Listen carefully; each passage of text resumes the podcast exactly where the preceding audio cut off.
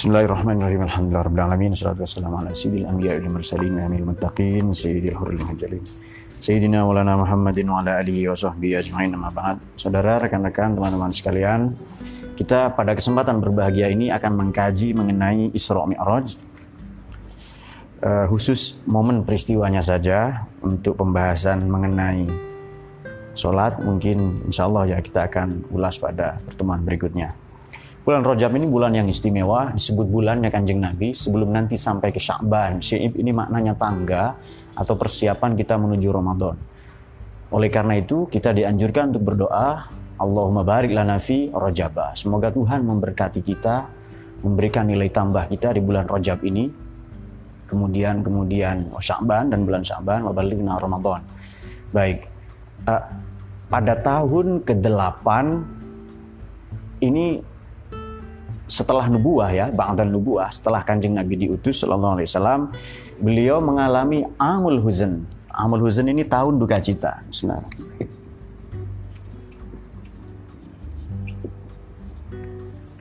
Amul huzn atau amul huzni ya, tahun duka cita.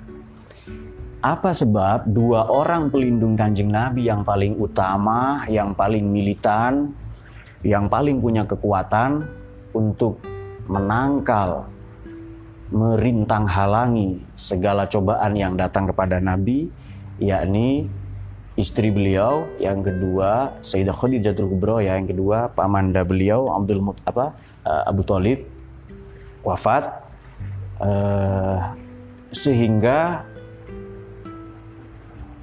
hujatan, caci maki, penolakan, segala bentuk propaganda negatif yang dilancarkan kepada kanjeng Nabi semakin masif, semakin ugal-ugalan, semakin gila-gilaan. Nah, di Amul Huzn ini atau di tahun ke-8 dari nubuah ini kanjeng Nabi diperjalankan oleh Allah. Uh, momen ini yang kita imani ini, peristiwa ini adalah Isra dan Mi'raj. Isra dan Mi'raj.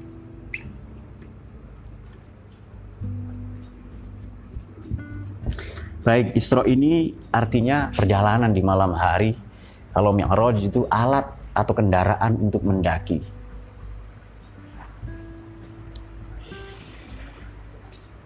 Sekarang pertanyaannya begini, apakah Isra Mi'raj ini satu peristiwa atau dua peristiwa?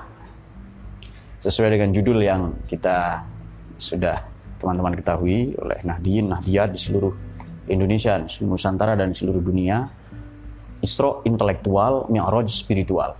Apakah Isra Mi'raj ini satu peristiwa atau dua peristiwa? Kalau iya dua peristiwa, apakah ia bersamaan atau tidak bersamaan? Itu dia. Di Quran hanya disebutkan Isra saja. Ya, ini pada surat Isra itu. Tapi kemudian dialog-dialog yang berlangsung, pengajaran, pemberian wahyu secara langsung dalam momen Mi'raj itu ada di surat yang berbeda, yakni di surat An-Najm.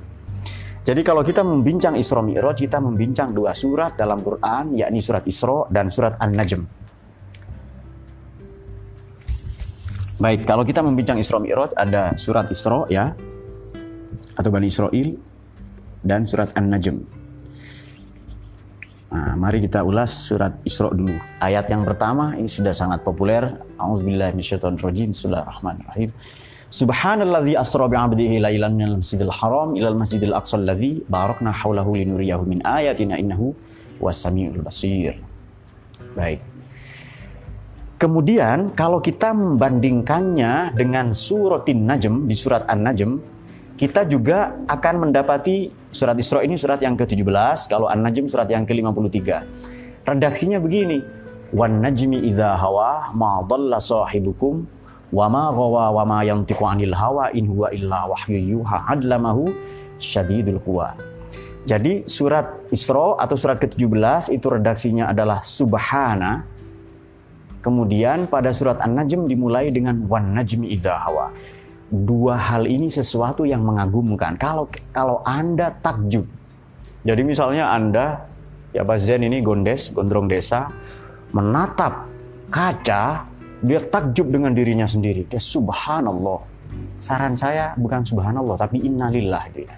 Kalau istighfar masih standar. Ya, gitu. Uh, ketakjuban. Subhanalladzi asra bi'amdihi. Mari kita membuka tafsir Mafatihul Ghaib Ar-Razi, Imam Fakhruddin Ar-Razi. Uh, beliau wafat tahun 606 Hijriah. Kata beliau begini. Uh, sebagian ulama nahwu itu berkata, jadi uh, uh, uh, qala nahwiyun kata subhana adalah ismu alam li tasbih. Yuqalu sabbahtullaha tasbihan wa subhanan. Sabbah ini sebenarnya makna harfiahnya berenang atau menjauh, sabbaha. Maksudnya apa? Menjauhkan Allah dari segala predikat, asumsi-asumsi yang buruk, yang negatif. Bagaimana itu? Munazzahun an kulli naqsin, terus mausufun bikamalin, munazzahun an kulli naqsin.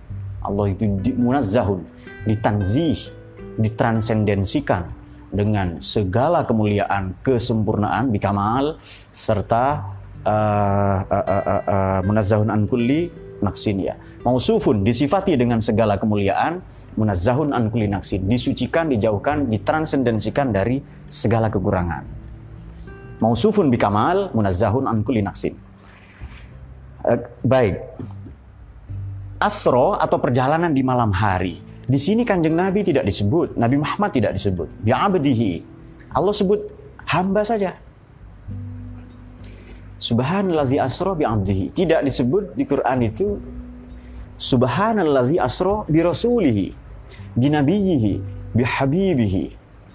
Sebutan-sebutan kanjeng Nabi di Quran itu Muhammad itu empat kali, Ahmad satu kali.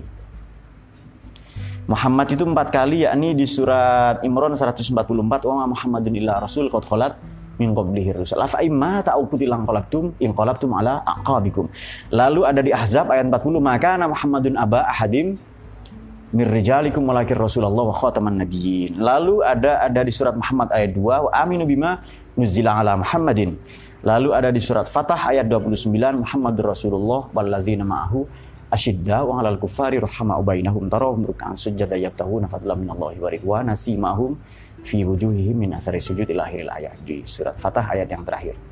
Kalau Ahmad itu disebut satu kali di Quran di surat Sof ayat 6. Membasyiran bi rasulin ya'ti min ba'di ismuhu Ahmad. Jadi Muhammad disebut berapa kali? Di di Quran disebut empat kali. Muhammad empat kali, Ahmad satu kali. Tetapi di surat Isra ini Allah tidak menyebut Muhammad. Di surat Ahzab Nabi ini disebut dengan sebutan Nabi. Ya ayyuhal ya ayyuhan nabiyyu. Itu dia. Inna arsalna kasyahidaw wa mubashshira wa nazira wa da'iyan ila Allah biiznihi wa sirajan munira. Itu di surat Ahzab.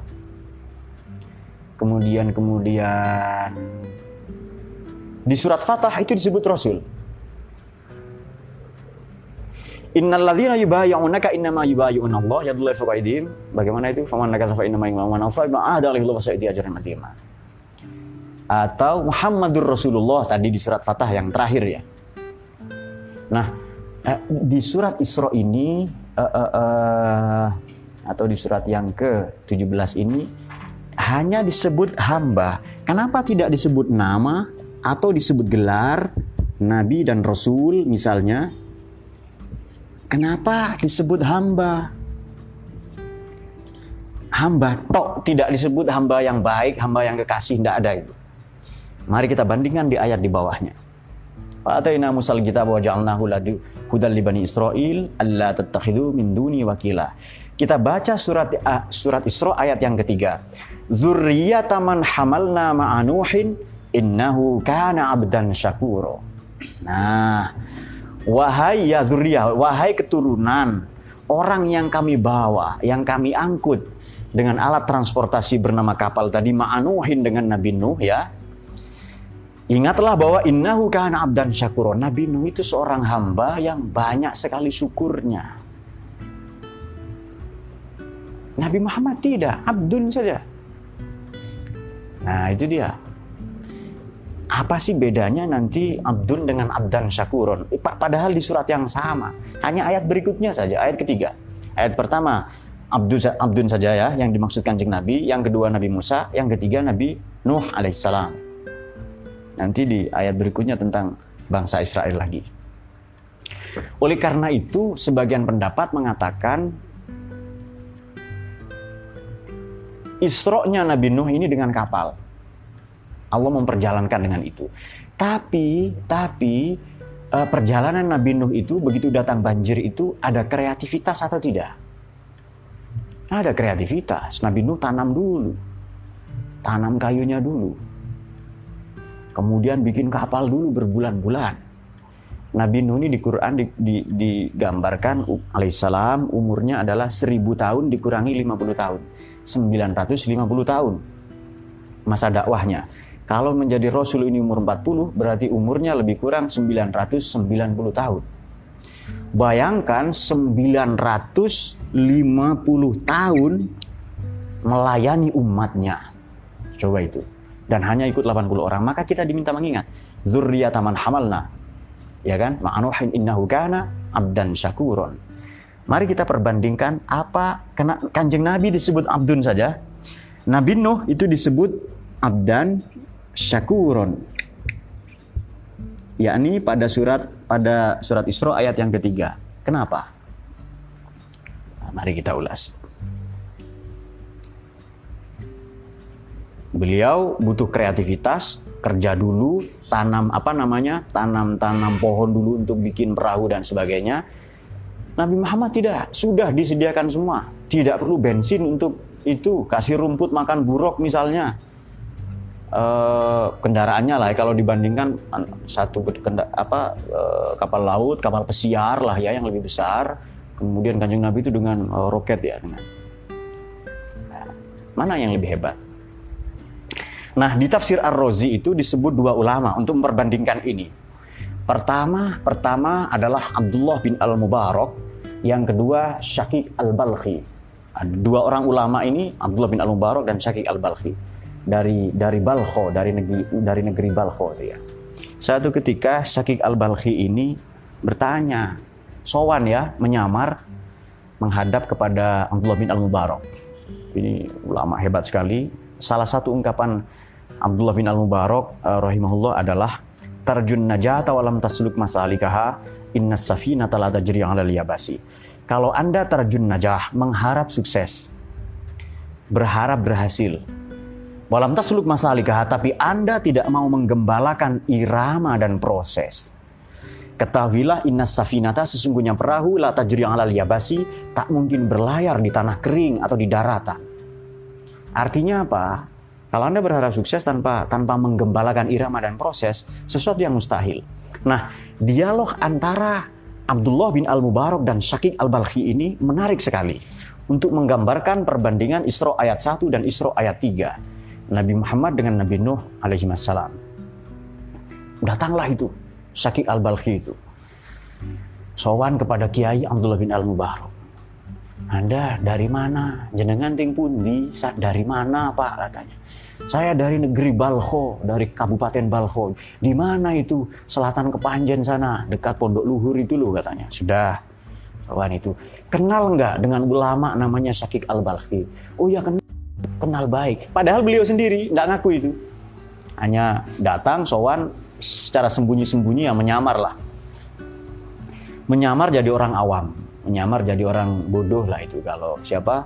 Falah dan Bahri tidak menyamar memang bodoh itu. Saya menyamar pak. Enggak memang memang itu. Nah sudah. Apa ajarannya? Kata Abdullah bin Al Mubarak apa ajaran Kiai Syakik Al Balkhi itu apa? Ajarannya begini. Ada disebutkan. Padahal dia sendiri memang itu beliau sendiri disebutkan. Kalau belum ada rezeki bersabar. Kalau sudah ada rezeki bersyukur kalau belum dikasih apa-apa, dapat musibah, sabar. Kalau nanti sudah dapat yang baik, anugerah dari Tuhan, bersyukur. Apa jawaban Abdullah bin Al-Mubarak? Yang begitu menikah tarekati pun segawon. Segawon itu anjing atau serigala. Itu serigala sama anjing juga bisa begitu, tidak usah manusia katanya. Kalau betul abdun, kalau betul abid, menghamba, ubudiyah rohaninya, ibadah jasmaninya, ya ada musibah, ada rezeki, dia kalau tidak ada rezeki, dia tidak hanya sabar, dia bersyukur. Kalau ada rezeki, dia kasih orang lain. Itu kalau mau lebih tinggi sedikit. Itu baru abdun loh ya. Itu baru abdun itu katanya. Itu lebih sedikit, lebih tinggi sedikit lah daripada tarekat anjing atau serigala tadi itu katanya. Nah seperti itu kira-kira. Oleh karena itu, kalau Nabi Nuh pada ayat yang ketiga ini kata kata Imam Ar-Razi ya, kadang begitu, ulama itu saling mengaji, saling bertemu begitu. Nah, Anda juga Ustadz harus ngaji. Saya pun mengaji. Anda harus ngaji nanti supaya nggak sombong. eh, saya kiai, saya tidak usah ngaji, nanti sombong Anda itu. Harus begitu. Sebab kanjeng Nabi itu begini, kita kita uh, sampai di situ ya. Nanti saya, saya saya bunga dengan yang lain. Suatu ketika Nabi punya kambing. Sore-sore begini ya, bulan Rojab begini, uh, ini kan sebentar lagi ulang tahun katanya. Enak nyembelih kambing kayaknya, misalnya. Kambing ya kan? Terus sahabat Nabi maju satu, saya yang nyembelih. Biar saya yang menguliti, kata sahabat satunya lagi. Biar saya yang memotong-motong. Kata sahabat satu lagi, biar saya yang memasak. Pendek kata semua menawarkan jasa untuk melayani Nabi itu. Terus apa jawaban Nabi? Nabi langsung berdiri, kalau begitu saya yang mencari kayu, katanya. Saya yang mencari kayu. Terus kata sahabat-sahabat itu radhiyallahu anhum, jangan, Anda duduk saja, kami yang melayani. Apa sabda Nabi itu? Allah itu tidak senang kalau ada orang ingin diistimewakan atau nampak istimewa, dia sendiri ongkang-ongkang kaki sambil begini-begini ya. Kemudian salim molak-walik banyak santrinya, sementara santrinya repot, orang lain repot, dia sendiri nunggu makan itu. Ya Allah tidak senang. Jadi Nabi maka mencari kayu, itu dia. Kan ada kan orang ingin nampak istimewa. Kalau ingin kalau dia bicara ingin didengar, yang lain harus diam. Macam botol semua manusia yang lain itu. Nah, tapi kalau orang lain bicara, dia malah ribut. Nah, Nabi tidak Allah tidak senang pada itu. Itu dia, itu abdun ya. Baru abdun begitu itu. Oke. Okay. Oleh karena itu, mana lebih istimewa? Abdun yang asra bi abdihi lailan atau atau apa tadi? Uh, uh, uh, Zurriyata man hamalna ma'anuhin innahu kan abdan syakuro. Maka menghamba itu sudah total. Sebab nanti abdan syakuro Nabi Nuh yang banyak syukurnya ini setelah 1000 dikurangi 50 tahun atau 950 tahun, beliau berdoa. Orang-orang yang ongkang-ongkang kaki di rumahnya, dayaro itu ya, di rumahnya itu ratakan semua dengan tanah. Karena beliau tahu tidak akan ada yang beriman. Dan dikabulkan itu karena memang kekasih Tuhan ya. Nah, Nabi Muhammad tidak. Jadi Abdun ini kata Imam Ar-Razi lebih tinggi. Nah, bi abdihi maka Abdun ini derajat yang paling tinggi. Ada pendapat begini, khalifah lebih tinggi karena khalifah butuh kreativitas melayani katanya. Abdun menghamba ke Allah saja. Pertanyaannya, bukankah melayani itu juga khalifah memimpin juga juga Abdun? Juga menghamba sebenarnya, itu dia. Jadi abdun dari kata abada atau abida di Quran diulang 257 kali. Nah, kalimat ini dimulai dengan subhana. Dari kata sabaha tadi atau sabaha 92 kali di Quran, kalau subhana 41 kali. Asro bi abdihi lailan. Pendapat pertama, tadi kan pertanyaan apakah Isra Mi'raj itu satu peristiwa atau dua peristiwa? Apakah ia momen yang terpisah atau bersamaan? Di Quran disebut Isra saja, di surat Isra, Mi'rajnya nanti dialog-dialognya ada di surat An-Najm. Mari kita periksa. Subhanalladzi asra bi 'abdihi lailan minal masjidil haram ilal masjidil Maha suci Tuhan yang memperjalankan hambanya di malam hari dari Masjidil Haram. Di mana Masjidil Haram itu? Masjid ini di Quran diulang 21 kali. Kalau masjid, masjid kan tempat sujud. Masjidil Haram diulang 15 kali. Kalau Masjidil Aqsa cuma satu kali. Jadi masjid 21 kali, Masjidil Haram berapa kali tadi? Dua, uh, eh, 15 kali, Masjidil Aqsa satu kali. Allah memperjalankan Nabi Muhammad hambanya tadi itu dari Masjidil Haram di Mekah ke Masjidil Aqsa di di Palestina ya. A ada pendapat tidak begitu. Aqsa ini kan maknanya jauh atau paling jauh. Di mana masjid paling jauh itu? Bukan di bumi. Masjid paling jauh di Baitul Makmur sana. Lalu ada pendapat Isra Mi'raj sudah ada di sini, di surat Isra ayat 1. bukan Isra saja ini. Karena Aqsa itu masjid terjauh di Baitul Makmur sana. Di Sidratil Muntaha, Indah Jannatul Ma'wa. Pohon, Sidro itu pohon, Muntaha terakhir, paling tinggi itu, di atas langit ketujuh. Nah, itu dia. Jadi subhana, betapa ini jelas peristiwa yang suprarasional. Suprarasional. Ada nanti orang tidak percaya Nabi ceritakan detail-detailnya. Kan orang siapa? Orang-orang orang kafir Quraisy, orang Yahudi banyak tidak percaya. Dari Masjidil Haram ke Masjidil Aqsa di Palestina itu ada berapa pom bensin, konter pulsa, ada berapa kios HP misalnya. Ditanyakan sedetail itu. Masjidil Aqsa itu gentengnya berapa, jendelanya berapa, aneh-aneh itu. Maka Allah langsung memberikan live streaming seperti ini. Ini peristiwanya. Sejak Masjidil Aqsa mula-mula dibangun, Haikal Sulaiman oleh Nabi Sulaiman bin Daud alaihi salam. Ya, sudah. Baru kena haulahu linuriyahu min ayatina dia. Baik. Uh, uh, uh. Kenapa sih perjalanan ini? Ini kan perjalanan intelektual dan spiritual. Kenapa dari Mekah ke Palestina? Masjidil Aqsa ini kan tadinya tadinya adalah adalah Haikal Sulaiman. Jadi Masjidil Aqsa ini ini sudah terjawab ya bahwa Abdun Nabi Muhammad itu lebih tinggi daripada Abdan Syakuro Nabi Nuh. Sebab Isra-nya Nabi Nuh adalah dengan dengan perahu itu alaihissalam. Nabi Nabi uh, uh, uh, Yunus dengan ditelan oleh ikan mujair. Nah, ikan apa itu? Ikan paling besar lah pokoknya itu. Ikan apa?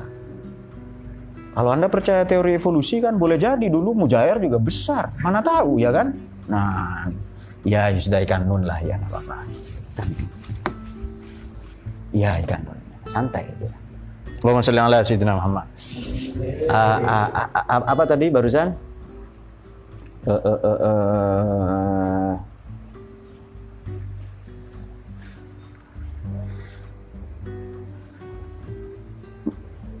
Masjidil Aqsa ya. Tadi dikatakan Masjidil Aqsa ini yang di, di Palestina, ya Palestina, di Palestina, atau yang di Baitul Makmur sana, di Sidratil Muntaha. Kalau begitu Isra Mi'raj itu betul ada satu peristiwa yang ada di sini.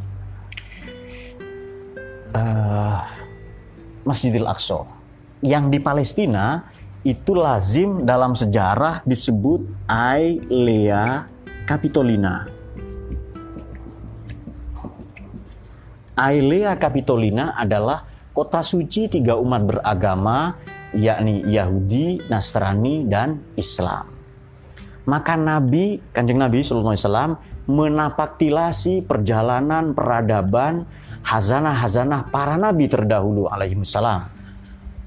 Kenapa? Karena Palestina itu di mana Masjidil Aqsa berada di sana adalah adalah sentral atau pusat epicentrum peradaban para nabi para rasul di masa lalu yang diziarahi oleh kanjeng nabi sebelum nanti naik ke langit itu. Nah, peristiwa ini ada katakan semalam, ada yang katakan lima menit saja itu. Karena begitu Nabi pulang turun itu tempat membilas kakinya belum kering. Padahal itu pasir. Singkat sekali. Kenapa ada distorsi waktu semacam itu? Nah, banyak Allah alam di dunia ini ya, banyak kita. Oleh karena itu ini peristiwa subhana, maha suci Tuhan. Jadi kalau mau dijelaskan, distorsi waktu itu gampang. Anda nonton film kesukaan Anda, eh, misalnya film apa? Film Unyil. Nah, film Unyil, film apa ya? Favorit Anda lah ya, film-film yang nakal lah pokoknya itu. Tiga jam terasa lima menit. Tapi kalau Anda baca Quran, 5 menit terasa 10 jam. Itu dia. Itu distorsi waktu, perasaan kita saja. Satu setengah menit di lampu merah terasa tiga jam di luar uh, lampu merah itu dan seterusnya dan sebagainya. Baik, uh, kita lanjutkan ya. Kenapa disebut kota suci tiga umat beragama? Kenapa?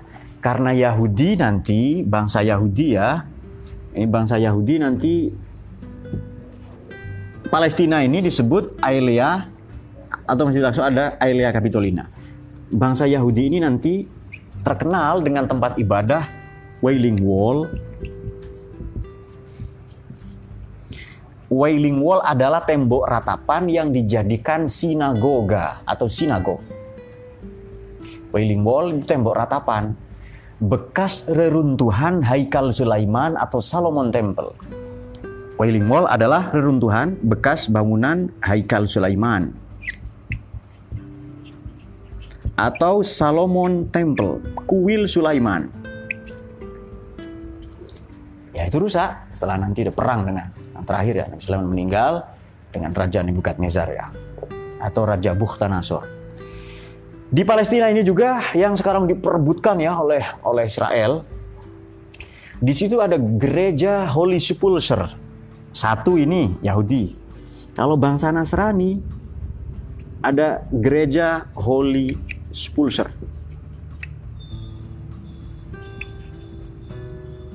Ada hanya di situ Holy Sepulchre. Yahudi, Nasrani. Yang Islam punya apa? Punya apa? punya Masjid Umar. Jadi Sayyidina Umar pernah diundang ketika khalifah itu sholat persis di depan pagar oleh pendeta. Ayo khalifah Anda sholat masuk ke dalam Pak Presiden. Sholat di gereja saja. Sayyidina Umar mengatakan, saya sholat di sini saja. Sebab kalau nanti saya sholat di dalam gereja Anda, orang-orang setelah saya akan datang, dulu Umar sholat di sini. Ini harus jadi masjid. Itu bijaksananya Sayyidina Umar ya.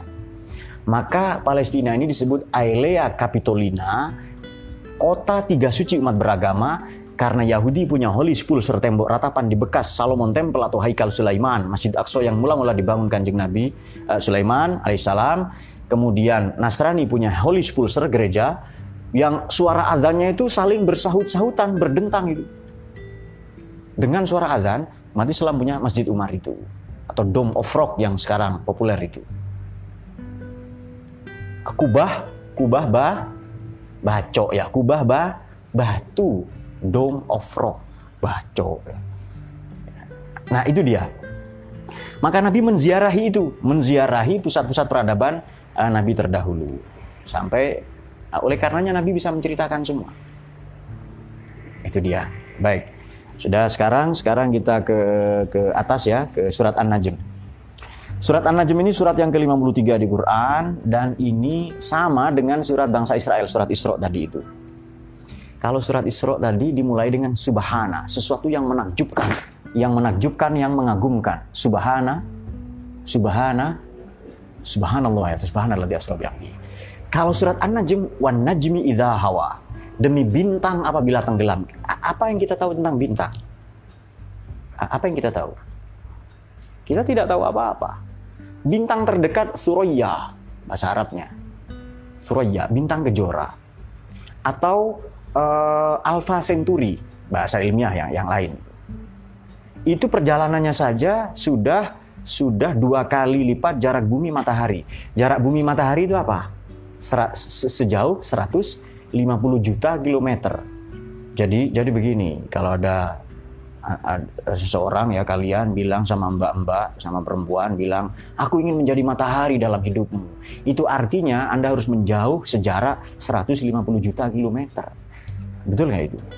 Jadi Alpha Centauri bintang terdekat saja jaraknya dua kali lipat bumi matahari. Artinya berapa? 30 juta kilometer 300 juta kilometer karena jarak bumi matahari 150 juta nah, baik Wan najmi idha hawa. Mari kita membuka tafsir Mawardi. Fihi satu akawil. Ada lima pendapat. Satu, an-najm ini mak maksudnya adalah nujumul Quran. Quran yang seperti bintang-bintang itu. Yang kedua, suraya. Suraya ini maknanya apa? Bintang kejora. Yang ketiga, zuhroh. Zuhroh ini Venus. Bahasa kita Venus. Ya, Venus. Bintang itu Venus maksudnya itu. Venus. Zuhroh bahasa Arabnya. Orang Kulon katakan Venus, bahasa kita Venus. Kemudian yang kelima rasi, gugusan bintang, jama'atun nujum. Yang kelima nujumun munqaddah. Nah, ini ada Imran bin Abi Rabi'ah berkata, Ahsanan nujum fis sama suraya, bintang terbaik di langit adalah bintang kejora. Kemudian kemudian wasuraya fil ardi zainun nisa. Nah, itu dia. Masa nisa mau diartikan? Ya ndak usah. Kalau ndak tahu nisa, perlu dipertanyakan jangan-jangan kalian punya kelainan atau impotensi mengalami itu. Oke. Uh, ini singkat saja wan najmi idza hawa. Ini bintang kita tidak tahu kan? Kita tidak tahu. Artinya dua hal ini sesuatu yang mengagumkan yang sama-sama baik subhanallazi asra bi amdihi lailan tadi maupun wan najmi idza hawa ma dhalla sahibu ma tadi kita sama-sama tidak tahu karena peristiwa yang sangat menakjubkan yang suprarasional. Demi bintang apabila tenggelam, bintangnya saja kita tidak tahu kok seperti apa itu. Apalagi kalau tenggelam. Sudah ma sahibukum ma kawanmu yang bernama Muhammad itu tidak sesat dan tidak pula keliru. Ada orang salah paham. Ini kok dullah, kok Nabi sesat. Sama dengan bagaimana itu? Sama dengan ayat uh, uh, apa itu? Uh, uh, uh, wajadaka dolan fahada. Itu ada di surat surat Ad-Duha ayat 7. Dullah maknanya bukan sesat saja. Coba buka surat Yusuf itu yang kita sudah ngaji tafsirnya. Inna abina lafi dolalim mubin. Itu kata ikhwanu Yusuf. Kata saudara-saudara Nabi Yusuf yang 12, Sam'un, Zabulon, Levi, Naftali, uh, Rubain itu ya, yang ada 12, Jakzan dan dan lain-lain. Dia katakan, Bapak kami lafi dolalim mubin. Dalam kesesatan yang nyata. Maknanya dolal bukan sesat, maknanya juga bingung. Atau tak tahu arah. Nah, makanya kita tidak sembarangan mengartikan Quran, membaca Quran lalu berfatwa atas nama Quran. Ya kan? Nanti dolal dikira sesato artinya itu. Juga ketika orang Najron, Kristen Najar datang ke sowan kepada kanjeng Nabi, beliau katakan, kami masuk Islam. Kata dua orang itu. Nabi mengatakan begini, bersabda begini. Kul katakanlah Muhammad, inna au iyyakum la ala hudan au fi dolalim mubin. Mungkin agama saya benar, mungkin agama Anda salah, mungkin agama Anda yang benar, mungkin kami yang fi dolalim mubin. Jadi maknanya dolal itu banyak, sama dengan maknanya sama dengan maknanya kufar, kafir. Kafaro itu. Kufar maknanya bisa petani dan lain-lain, bisa ingkar nikmat dan sebagainya. Wah, jadi kita tidak cukup mengerti nahuto ya. Memang betul kita harus belajar redaksi kosakata Quran yang jumlahnya 200 eh, 2700 itu. Dari 8000 eh, dari 6238 ayat. Baik, Oma yang hawa yang dikatakannya itu bukan bukan nafsunya ya tentu saja. Uh, in illa wahyuha itu adalah semata-mata ini belum belum bicara mi'raj ini belum. Uh, itu wahyu yang diwahyukan kepadanya. Nah, ini dia. Adlamahu syadidul quwa. Yang mengajarkan itu syadid dan kuwa. Sosok yang sangat uh, kuat. Syadidul quwa. Sangat kuat itu malaikat Jibril. Malaikat Jibril ini menampakkan wajah aslinya dua kali pada kanjeng Nabi ya. Ya satu di momen Mi'raj ini. Sayapnya 600, kepalanya 1000, di satu kepala ada seribu mulut, di satu mulut ada seribu lidah, di satu lidah ada seribu bahasa. Itu banyak tafsir apa uh, hadis yang menjelaskan ini. Salah satunya dalam Sahih Bukhari. Begitu malaikat Jibril membuka sayapnya dua kanan kiri, ada 600 ya, 300 kanan, 300 kiri. Begitu satu sepasang sayap dibuka, itu langit tidak kelihatan. Artinya penuh dunia ini, alam raya ini dengan sayapnya Jibril. Besar sekali berarti itu. Jadi penuh gambaran Nabi itu masyrik wal maghrib. Barat timur tidak kelihatan mana. Karena penuh dengan sayapnya Jibril. Terus kita ini siapa? Kecil banget kita. Kita kepanjen. Ya kan? Kepanjen. Desanya apa di sini? Desa Mojosari ya. Bagian dari Kepanjen, bagian dari Kabupaten Malang, bagian dari Jawa Timur, bagian dari Pulau Jawa, bagian dari Indonesia, bagian dari ASEAN, bagian dari benua Asia, bagian dari bumi. Dan bumi ini bagian dari tata surya yang kecil yang sebutir debu. Tata surya bagian dari galaksi Bima Sakti Milky Way yang pusatnya adalah Sagittarius dan perkiraan para ahli tidak tahu para ahli tidak datang sendiri itu bukan ilmu yakin bukan hakul yakin bukan. Perkiraan saja galaksi itu 2 miliar.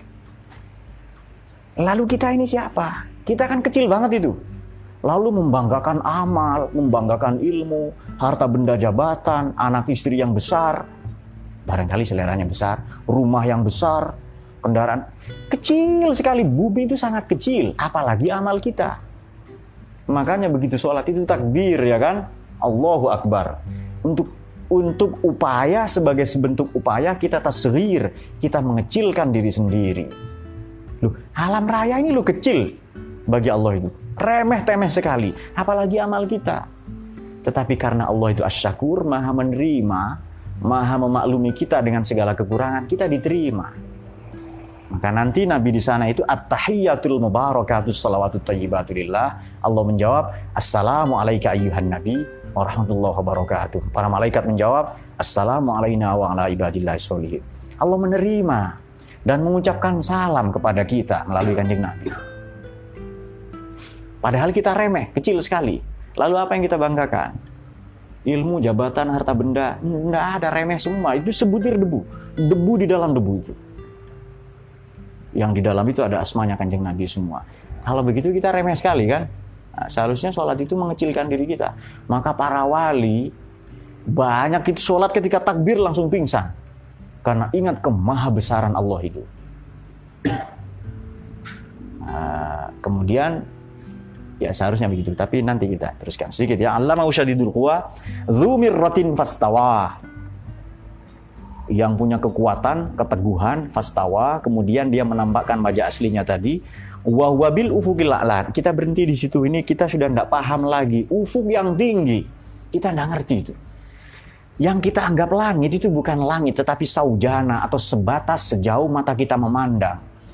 Langit yang kau anggap biru sebenarnya ia tidak berwarna sebab biru adalah batas terjauh dari pandanganmu tentang langit. Jadi kita tidak betul-betul tahu langit itu apa. Kembali lagi, terlalu banyak wallahu alam di dunia ini, ya kan? Langit itu warnanya biru. Itu katanya pantulan dari air laut. Kalau begitu langit tidak berwarna. Apa yang kita anggap biru itu saujana. Hanya sejauh mata kita memandang. Langit tidak biru.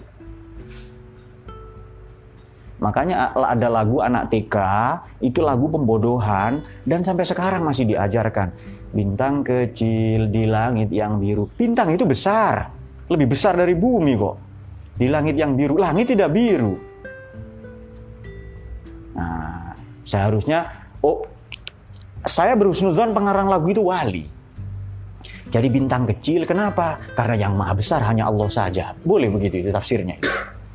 Di langit yang biru, itu biru maknanya royal blue ya, seperti logonya satu klub bola royal blue itu, itu maknanya sangat tinggi, sangat jauh. Nah, kalau begitu bisa. Karena ada orang datang nggak bunawas itu. Uh, apa matahari itu besar, bulan itu besar atau kecil? Ada orang pertama oleh Abu Nawas dijawab bintang itu besar katanya. Datang lagi orang lagi, bintang itu besar atau kecil? Kecil katanya. Datang lagi, bintang itu besar atau kecil? Sangat kecil katanya itu. Orang lalu bertanya, Abu Nawas, kok Anda jawaban Anda beda-beda pada tiga orang ini? Nah, kata Abu Nawas, orang yang datang pertama itu ilmuwan. Bintang itu besar atau kecil? Ya saya katakan besar. ilmuwan dia tahu kok itu kan. Terus yang datang kedua itu siapa? Anak kecil, anak orang yang baru tahu lah dia baru melek huruf atau apa. Bintang besar atau kecil? Kecil, karena dia lihat dari bumi, kecil kan. Nah, coba Anda gunung lihat pakai bolongan di jemari telunjuk dan jempol Anda, itu kelihatan kecil. Lalu ada lagi yang datang ulama terakhir itu. Bintang itu besar atau kecil? Sangat kecil. Karena yang maha besar hanya Allah saja katanya. Oke. Okay. Summa dana fatadalla. Dana ini mendekat fatadalla. Tadalla ini tidak ada maknanya. Padanan katanya dalam bahasa Indonesia tidak ada. Cuma di sini kita lihat artinya bertambah dekat. Jadi tadallah ini sesuatu yang tinggi, kalau kita buka tafsir-tafsir ya, sesuatu yang tinggi, seperti pohon yang tinggi buahnya banyak, lalu pohon itu bahasa Jawanya mentiung, merunduk gara-gara buahnya yang lebat. Demikianlah tadallah itu. Apa bahasa Indonesia itu? Ya sepanjang tadi itu pokoknya. Gambarannya seperti itu. Memang Quran ini sulit dimaknai. Uh, sulit dimaknai karena memang terjemahan Quran itu terjemahan yang paling mendekati makna Quran, bukan mewakili Quran itu sendiri. Yang paling mendekati lah, tidak apa-apa. Dana ini maknanya bisa dekat, ya bisa dekat, bisa eh, rendah. Dekat, lalu fatadallah lebih dekat pohon yang tadi merunduk ya. Itu dikatakan malaikat Jibril yang merunduk itu. Lantas fakana qaba qausaini au adna sehingga jaraknya qaba qausaini sejarak dua busur panah, au adna atau lebih dekat. Ini bahasa yang paling mungkin dipahami oleh orang Arab waktu itu. Jaraknya berapa? Dua busur panah, zero. Zero ini hasta, ziroan biziroin. Sejengkal, itu bahasa yang mungkin dipahami. Eh, saya mau tahu ruangan ini luasnya berapa? Misalnya, Apa alat yang saya yang saya bawa Margono? Ada tidak cerdas ya. Acul, apa alat yang saya bawa untuk saya tahu luas ruangan ini? Sulit saya kasih pilihan saja langsung ini ke ke siapa ke Din. Yang saya bawa timbangan atau meteran? Cepat. Meteran. Penggaris kan, mistor, mistoroh ya, penggaris. Itu betul meteran yang panjangnya 2 meter, 1 meter itu dari kayu atau meteran tali yang lebih panjang lagi. Seharusnya meteran tali yang lebih panjang lagi. Kita ukur panjang berapa, lebar berapa, panjang kali lebar sama dengan luas. Jadi Margono untuk ukur ini saja nggak tahu dia. Apa yang dibawa? Pacul pak, ya nggak apa-apa. Ya. Karena pengetahuannya sampai di sana. Kita maklum ya. Yang penting senang ngaji semoga dicahayai oleh Quran. Zen apalagi yang rumahnya jauh dari peradaban kok. Nah, gondes kan, gondrong desa itu. Nah, Fakana qaba qausaini awadna. Mari kita membuka tafsir tafsir uh, Asy-Syaukani ya. Imam Asy-Syaukani kontemporer sudah sudah belakangan ini lah wafat 1250 Hijriah, Fathul Qadir. Maknanya dua kata beliau. Fakana miqdaru baina Jibril wa Muhammad, jarak antara Jibril dan Nabi Muhammad sallallahu alaihi wasallam adalah dua busur panah, dua mata panah itu. Berapa itu? 10 cm kira-kira. Tapi ada yang lain, ai ma baina rabbahu atau antara Tuhan, Tuhannya Kanjeng Nabi dengan Nabi Muhammad sendiri. Jadi yang yang dimaksud fakana kausa ini bukan malaikat Jibril, Allah sendiri dengan Nabi Muhammad itu. Yang Allah mahu sadidul kuwa dzumiratin fastawa summa dana fatadalla itu fakana qaba kausaini itu Allah sendiri. Itu makna yang lain ya. Maka kita harus terbiasa dengan dengan perbedaan pendapat itu. Nah, kemudian kemudian uh, uh, uh, baru nanti Fauha ila abdihi ma'auha. Diwahyukanlah itu. Berikutnya yang ke-11 maka zabal fuadu maro'ah. Hati tidak mungkin mendustakan apa yang dilihat. Nah, ini maknanya. Mari kita buka maka zabal fuadu maro'ah ini kata At-Tabari uh, Ibnu Jarir ya dalam tafsirnya. Uh, maka zabafu ada Muhammadin Muhammadan allazi ra'a walakinnahu saddaqahu hatinya kanjeng Nabi tidak mempersangsikan, mendustakan apa yang dilihat Nabi. Kanjeng Nabi melihat keajaiban-keajaiban ya, surga macam-macam kan? Sudah. Kalau saya katakan ada di, di ujung pulau Jawa ini di barat ada kota namanya Jakarta, kalian percaya atau tidak? Mungkin sebagian ada yang belum ya. Kalian percaya kenapa? Di buku-buku tertulis begitu, Pak. Bagaimana Anda percaya? Ada orang katakan itu. Dan saya sering lihat di televisi, di media-media, di sosmed itu sering saya lihat. Betul itu. Itu namanya baru ilmu yakin. Beryakin mantap tapi tahu saja, ilmu saja. Tapi kalau Anda berkunjung sendiri ke Jakarta, itu namanya ainul yakin. Anda tahu itu. Kalau Anda bertanya ke saya, ada Jakarta enggak? Saya sebutkan gang-gangnya juga, jalannya, kecamatannya saya tahu semua, detail-detail lorong-lorongnya, karena 9 tahun saya tinggal di sana. Maka hakul yakin, saya tahu itu. Demikianlah Nabi membawa berita surga neraka, menerima perintah sholat. Seperti diulas oleh, sampaikan dalam dalam hadis Sahih Bukhari ya, yang insya Allah akan kita bahas pada pertemuan yang akan datang. Kalau begitu maknanya apa? Kalau begitu maknanya apa? Kita belum yakin, makanya wa'bud rabbaka hatta ya'tiyakal yakin. Sembahlah Tuhanmu sampai mati datang. Itu yakin yang sesungguhnya. Yakin yang kita bawa. Tauhid yang kita bawa. Jadi ada ilmu yakin, tahu saja. Ainul yakin, menyaksikan ain itu maknanya bukan dengan mata saja ya, tapi mahsusat secara indrawi. Karena mata mewakili indera yang paling baik. Jadi itu maksudnya indranya menangkap semua pernah ke Jakarta sekali menyentuh, oh ini tanahnya Jakarta. Jakarta baunya seperti ini. Bau apa? Bau politik misalnya. Udaranya beraroma politik, macam-macam lah ya. Anda sehari atau dua hari. Tapi kalau saya 9 tahun, saya tahu detail-detailnya. Jadi kalau ada orang katakan Jakarta, Jakarta mana? Jakarta Selatan. Gitu. Selatan mana? Saya tahu semua itu. Pasar Minggu, kelurahannya apa? Pejaten, Pejaten mana? Pejaten Barat atau Timur? Pejaten Timur, jalan apa? Jalan Haji Yasin. Saya tahu semua itu. Karena saya keliling itu. Petualang, petualang, spasialis itu. Meskipun sekarang banyak jalan yang berubah ya, tapi nama jalan, kecamatan, kota-kota, angkutan itu berapa, kemudian uh, uh, uh, apa namanya, kalau dari Tanjung Priuk ke Cililitan, naik apa saya tahu semua detail-detailnya itu. Karena saya pernah tinggal di sana dan itu namanya hakul yakin. Nah, tapi kemudian saya harus pulang. Kenapa? Harus nikah. Di Jakarta tidak ada yang dinikahi, ya pulang aja, pulang ke sini dan lalu bertemu teman-teman dan mengaji itu ya. Allahumma sholli ala Muhammad. Baik, sedikit lagi, sedikit lagi. Uh,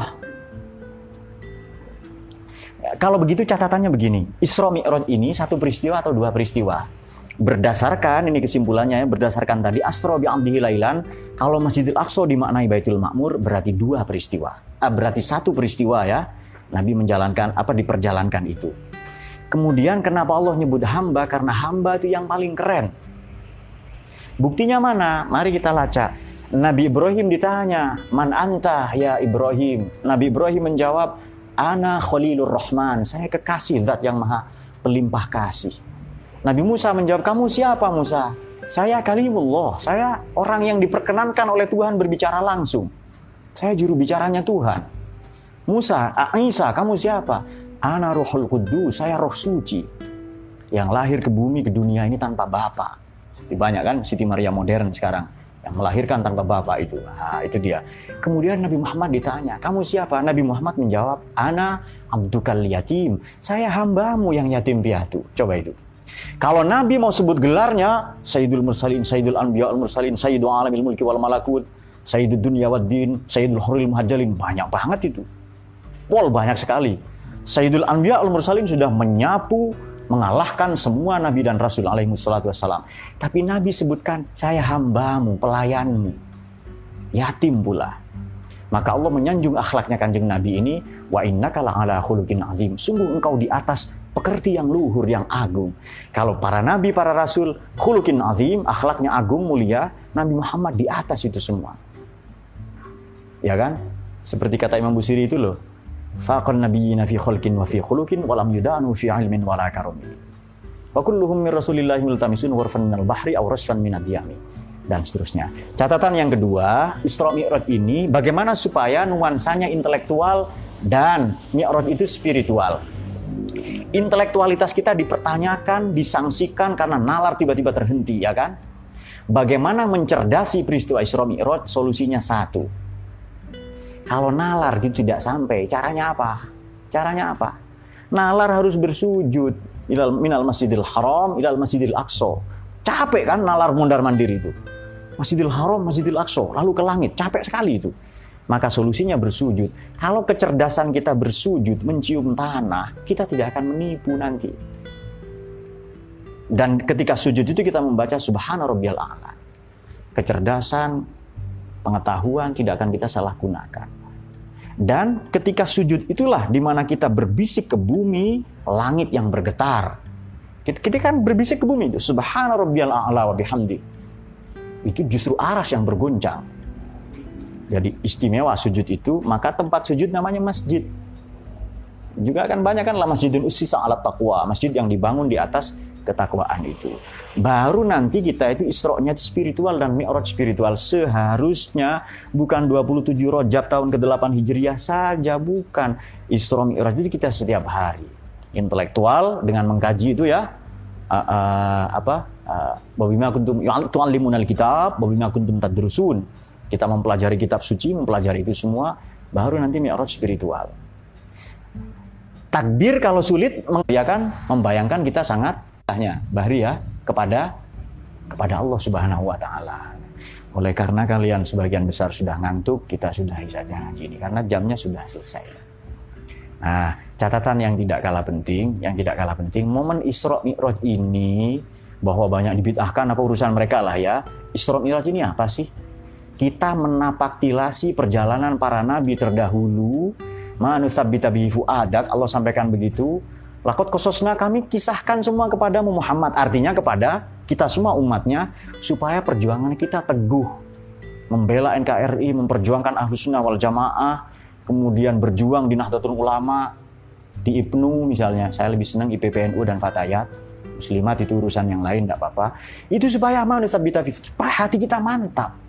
Musabbita bi fuada. Baru nanti mi'raj itu. Dengan dengan sholat itu. Nah, oleh karenanya, oleh karenanya, dengan banyaknya pendapat tadi itu, kita lantas tahu, ahlu sunnah mengambil jalan tengah. Di, di Barzanji ada kan, summa usriya biruhihi wa jasadihi yaqodatan minal masjidil haram ilal masjidil aqsa wa rihabihil qudusiyah faro'a adama fil ula wa qad jallalahul waqaru ala wa ra'a fis Isa ibn Maryam al batul zil barrati taqiyah wa ra'a fis salisati Yusuf suratihil jamaliyah ila ila akhirih itu ya. Kita kanjeng Nabi itu Isra Mi'raj ya qadhah sadar jasmani rohani. Kalau versi Mutazila tidak. Enggak, itu roh saja. Ada yang lain katakan enggak, Nabi itu tidur. Kalau begitu, kalau Anda mau sholat, tidur dulu. Nah, ini berbahaya. Apa? Ahlu sunnah meyakini itu. Usriya biruhihi wa jasadihi. Yaqodotan. Ruh, jasad, yaqodoh. Dalam keadaan sadar. Dalam haram, dalam habil kudsiyah Saya kira itu ya, semoga semua dicahaya oleh Quran. Isra kita, kita diperjalankan oleh Allah sementara di pesantren ini. Nanti mungkin kalian ke, Ur, ke Unmer, Universitas Mertua, ya kan? Mungkin nanti ke tempat lain berdakwah. Anda itu semua diperjalankan oleh Tuhan. Melakukan petualangan intelektual. Oleh karena itu, boleh petualangan intelektual sejauh-jauhnya, tapi pendakian spiritual tetap harus setinggi-tingginya.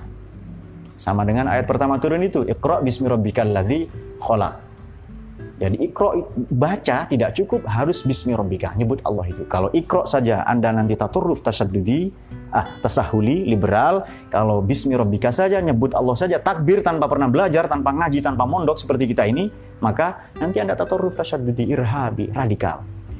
Jalan tengah bismi rabbika. Itu ahlu sunnah itu, tawassut wal i'tidal. Silahkan pendak petualangan intelektual sejauh-jauhnya walau bisin sampai ke Cina, sampai ke India, ke Amerika, seterusnya. Auruba, sampai ke Eropa. Tapi pendakian spiritual harus setinggi-tingginya. Di Nahdlatul Ulama itu ada namanya ikut tarekat. Nah, kapan-kapan bisa kita tahu lah. Semoga semua dicaya oleh Quran. Oh ya fikuna ila sabilil wal mursalin